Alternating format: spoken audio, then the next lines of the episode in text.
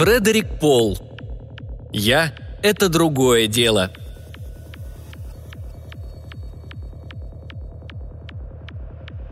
Я сижу на краю металлической кровати. Матрацем служит второе одеяло, постеленное на ее стальные пружины. Не слишком удобно, но меня ждут еще большие неприятности. Близится час, когда меня переведут в окружную тюрьму, а через некоторое время после этого я окажусь в камере смертников. Разумеется, сначала состоится судебная процедура, но это простая формальность. Меня не только схватили на месте преступления, я к тому же еще во всем признался. Я умышленно убил Лоренса Конната, моего друга, который спас мне жизнь.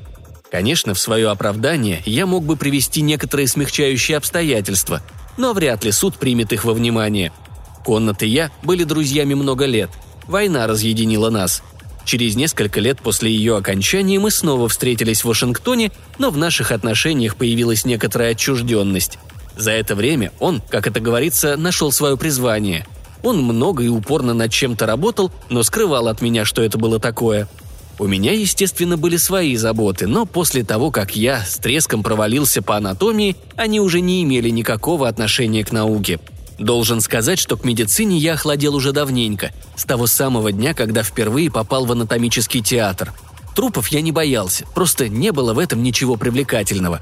Так я и не получил никакого академического звания, да и к чему оно сенатскому охраннику? Карьера не очень внушительная? Конечно, нет. Но я не стыжусь ее. В жизни вообще ничего не следует стыдиться. А моя должность мне даже нравится. Сенаторы в присутствии нас, охранников, обычно довольно откровенны, к нам относятся неплохо, и мы частенько узнаем интересные вещи о том, что происходит за правительственными кулисами.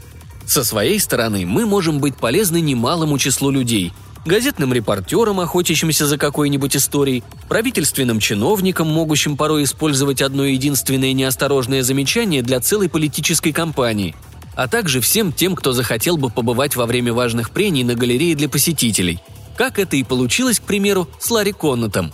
Мы с ним столкнулись как-то на улице, немного поболтали, потом он спросил, не могу ли я достать для него пропуск на предстоящие прения по внешней политике. На следующий день я сообщил ему по телефону, что с пропуском все в порядке. Он явился к началу выступления государственного секретаря, и его маленькие влажные глазки прямо-таки блестели от удовольствия. И тут неожиданно раздался громкий крик. История эта, конечно, у всех еще свежа в памяти – их было трое, этих фанатиков из Центральной Америки, пытавшихся с помощью огнестрельного оружия оказать воздействие на нашу политику. У двоих были пистолеты, у третьего – ручная граната. Пистолетными выстрелами ранило двоих сенаторов и одного охранника. Мы с Конотом стояли совсем рядом. Я бросился на маленького паренька, уже замахнувшегося гранатой, сбил его с ног – Граната откатилась в сторону. Я хотел схватить ее, и, увидев, что она взведена и вот-вот взорвется, на какое-то мгновение оцепенел, и в это же самое мгновение на ней оказался Ларри. Газета сделала нас обоих героями. Они писали как о чуде, что Ларри, упав плашмя на гранату, еще успел ее из-под себя вытащить и отбросить в такое место, где она, взорвавшись, никому не причинила вреда. Верно, вреда она действительно не причинила никому – в газетах упоминалось, что взрыв гранаты заставил Ларри потерять сознание. И верно, он действительно потерял сознание. Прошло около шести часов, пока он снова не пришел в себя, и еще целый день после того он находился в каком-то полузабытии. На следующий день вечером я его навестил. Он был очень рад моему приходу. «Ну, вот мы с тобой в героях», — сказал он приветливо. «Ларри, ты спас мне жизнь», — сказал я. «Чепуха, Дик, не стоит говорить об этом. Я бросился вперед чисто инстинктивно. Нам обоим повезло, и все тут. Газеты пишут, ты был просто великолепен, проделал все так молниеносно, что никто и не понял толком, как все это произошло.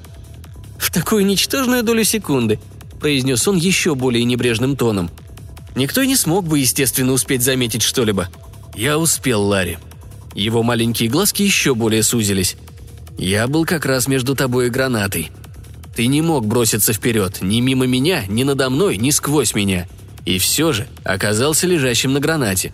Он продолжал молчать. еще одно, Ларри. Она взорвалась прямо под тобой. Тебя буквально приподняло взрывом. На тебе был непроницаемый для осколков жилет? Видишь ли, слегка откашлявшись, сказал он. Тот факт, что... Оставим тот факт в покое, дружище. Что произошло на самом деле – он снял очки и растерянно стал тереть себе глаза. «Не понимаю». пробормотал он. «Газеты пишут, что она разорвалась в нескольких...» «Плюнь на газету, Ларри», — мягко прервал я его. «Пойми, я стоял рядом, и глаза у меня были открыты». Ростом Ларри Коннет был вообще невелик, но никогда он не казался мне таким крошечным, как сейчас, когда он, сжавшись в маленький комочек в своем кресле, смотрел на меня такими глазами, как будто я был воплощением Немезиды. Затем он рассмеялся. Рассмеялся таким смехом, почти счастливым смехом, что я вздрогнул от неожиданности. «Ну ладно, Дик, к черту эту игру в прятки. Я ведь потерял сознание, а у тебя глаза были открыты. Рано или поздно я все равно должен был бы кому-нибудь признаться. Почему не тебе, в конце концов?» Из того, что я узнал, в этой моей прощальной записке я опишу всего лишь одну подробность. Подробность, правда, весьма существенную. О ней не узнает никто и никогда, не узнает от меня во всяком случае. «Естественно, я не мог не понимать», — сказал Ларри, «что рано или поздно ты вспомнил бы наши ночные разговоры в кафе, наши бесконечные споры о Боге и мировых проблемах. Конечно, ты их не забыл». «Да, я не забыл», у меня еще сохранилось в памяти, как я беспощадно издевался над его бредовыми утверждениями и гипотезами, и как он упрямо защищал их. Одна из них была особенно вздорной. Он начал как-то доказывать, что... В голове у меня все вдруг перемешалось. «Ты, кажется, тогда утверждал», — заговорил я с трудом подыскивая слова, «что когда-нибудь придет время, и человеческий дух овладеет... М- психокинетическими силами что когда-нибудь мы, не прибегая ни к каким машинам и не пошевелив даже пальцем, сможем одной лишь силой нашей мысли переносить наше тело в мгновение ока в любое место, какое нам вздумается. В общем, что для человеческого духа нет ничего невозможного. «Боже, каким я тогда был желторотым юнцом!» – воскликнул Ларри и задумался. Я не мешал ему думать, мне самому нужно было собраться с мыслями. «Разумеется», – снова заговорил он, – Человеческий дух сам по себе не способен на такие вещи. Все, что я тебе тогда об этом говорил, все это были слова восторженного мечтателя, а не вывода ученого, проверившего их истинность сотни опытов. Но кое в чем я все же был прав. И это кое-что помогло мне найти верное решение. Существуют некоторые, скажем, технические приемы. С их помощью человек может направить работу своей мысли таким образом, что она подчинит себе обычные физические силы, с которыми мы на каждом шагу сталкиваемся в нашей повседневной жизни. Владея такими приемами, человек окончательно восторжествует над природой. Какой-то необыкновенный оттенок в его голосе и в выражении его глаз заставил меня почувствовать, что он действительно вырвал у природы какую-то великую тайну. На этот раз я поверил бы ему даже если не было бы вчерашнего инцидента в Сенате – Владея этими приемами, продолжал он, человек в состоянии делать все. Ты понимаешь, Дик? Решительно все. Перелететь через океан? В одну секунду. Обезвредить взрывающуюся бомбу? Ты видел это собственными глазами. Конечно, действия эти представляют собой работу, и она, как всякая работа, требует расхода энергии. Никому не дано обойти законы природы. Поэтому я и вышел на целый день из строя, Полная нейтрализация большого количества мгновенно высвобожденной энергии пока еще дело довольно трудное.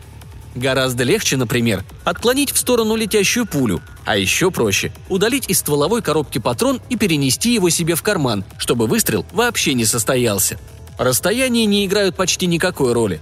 Стоит тебе захотеть, Дик, в его глазах вспыхнул горделивый огонек, и ты увидишь перед собой английскую корону во всем блеске ее драгоценностей – «А в будущее заглядывать ты уже можешь?» – спросил я. Он нахмурился. «Зачем такой тон? Дик, ведь я говорю о серьезных вещах. Шарлатанством я никогда...» «А читать мысли?» Лицо его прояснилось. «Ах, ты этот разговор помнишь. Нет, этого я не могу. Позже, когда-нибудь, если займусь этой проблемой по-настоящему. Во всяком случае, не сейчас». «Покажи мне что-нибудь, что ты можешь уже сейчас», — попросил я. Он улыбнулся. Видимо, он наслаждался нашим разговором, и я его хорошо понимал. Долгие годы он скрывал свою тайну ото всех. Десять лет поисков и экспериментов в полном одиночестве. Десять лет тайных надежд и разочарований, начиная с появления еще бесформенной идеи и кончая днем, когда она стала реальной действительностью. Ему просто необходимо было дать выход распиравшим его чувствам. Думаю, он в самом деле был рад, что наконец-то его кто-то разоблачил – «Показать что-нибудь? Сейчас сообразим». Он окинул комнату взглядом и кивнул головой. «Смотри на окно». Окно открылось и снова закрылось. радиоприемник», — сказал Ларри. Маленький аппарат вдруг ожил. Щелкнув, опустилась одна из клавиш, засветилась шкала, раздалась музыка. «Смотри внимательно!» Музыка резко умолкла, приемник исчез. И тут же вновь появился на прежнем месте. Выскочивший из розетки конец соединительного шнура с легким стуком упал на ковер. «Он был примерно на высоте Эвереста», — сказал Ларри, явно стараясь сохранить непринужденный вид. «А что скажешь о такой штуке?» Лежавший на полу шнур поднялся, и его вилка устремилась к розетке, замерла в воздухе на секунду и снова шлепнулась на пол. «Нет», — передумал Ларри, — «сейчас я тебе покажу действительно кое-что серьезное. Следи за приемником, Дик. Я его заставлю работать без тока. Для усиления электромагнитных колебаний достаточно...» Его напряженный взгляд снова был прикован к аппарату.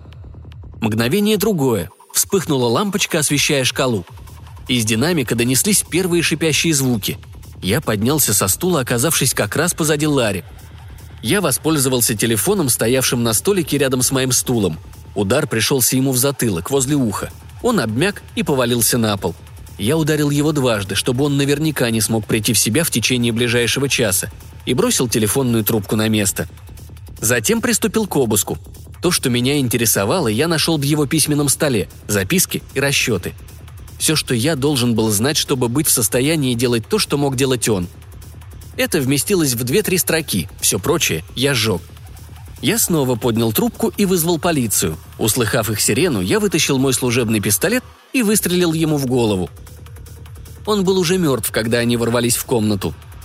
Совесть моя чиста. На суде я постараюсь объяснить мотивы моего поступка, хотя и не уверен, что присяжные признают их основательными – в тех двух-трех строчках было сказано, как делать то, что мог делать он, Лоренс Коннот. Всякий, кто умеет читать, тоже мог бы это делать. Формула Конната доступна всем грамотным людям. Честным, нечестным, подлецам, преступникам, душевнобольным. Лоренс Коннот был честным идеалистом, это верно. Мы были друзьями с детства, я его душу знал насквозь и, как говорится, в случае необходимости мог бы доверить ему мою жизнь. Все это так, но ведь речь идет о гораздо большем. Не только о его жизни, не только о моей. Кто может поручиться за человека, который вдруг почувствует себя Богом? Предположите, что какой-нибудь человек стал единственным обладателем секрета, дающего ему возможность проникать сквозь любые стены, в любое закрытое помещение, в любой банковский сейф. Предположите, что этому человеку не страшно никакое оружие. Говорят, что власть разлагает, что абсолютная власть разлагает абсолютно – можно ли себе представить более абсолютную власть, чем та, которой обладал Конат? Человек, который, не боясь наказания, мог делать все, что ему взбредет на ум. Ларри был моим другом, но я убил его совершенно хладнокровно, понимая, что человека, владеющего тайной, которая может сделать его властелином мира, нельзя оставлять в живых. Я – это другое дело.